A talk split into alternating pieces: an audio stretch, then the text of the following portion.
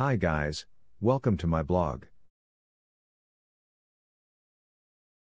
This is an entry to the Leo Finance Zealy quest.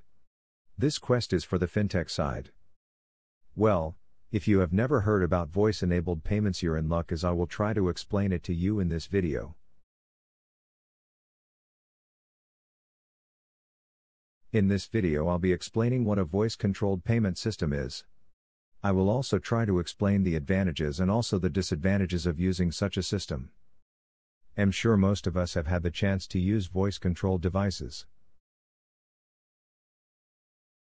In our day to day activities, I've realized that voice control makes things easy to use and even more accessible. Consider using Alexa or even Siri. You ask Siri or Alexa to do something and it does exactly what you asked it to do. This is something that keeps on improving day by day.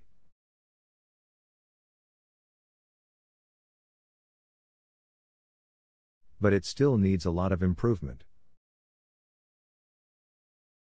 Voice payment is already in full functionality even though it's not a popular thing around the world.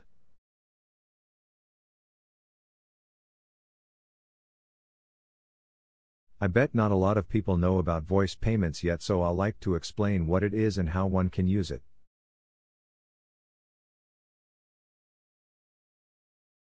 As you may have guessed, voice payment comes as a result of the numerous advances in IRC today.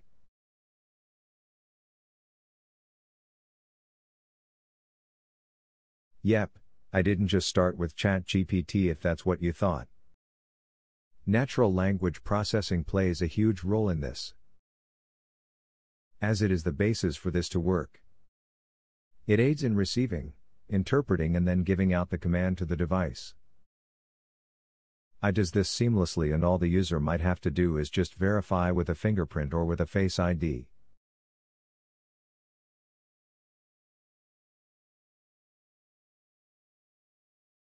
Just like how online wallets work, Voice payments work in the same way. All you have to do is link your credit card or bank account with the Voice Pay. The Voice Pay doesn't work like another feature on your phone. It's a service and works very similar to online wallet pay. So, in that case, you have to make payment.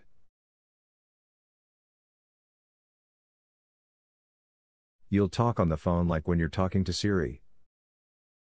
Instead of using your hands to confirm the voice will act for you. Once you are done with the command, the app with which you have registered opens up, and after a few confirmations, the account holder does the final confirmation. You do this either by using your fingerprint, Face ID, or password, as I said above. Just like how you can check your balance and transaction history on your bank apps. With Voice Pay, you can ask it through voice to show you your balance and to also show you a statement of your previous transaction. There are numerous advantages to using a voice payment system. You are free of having to hustle yourself if typing in numbers and all of that.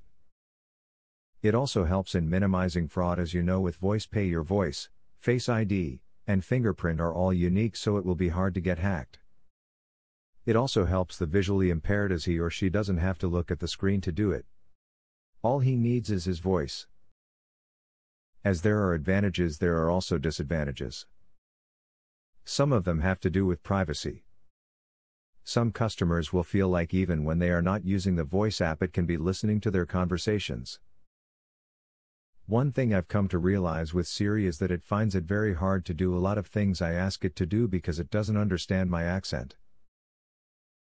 Siri mostly understands the American accent as do most voice prompts, so this might also come as a setback.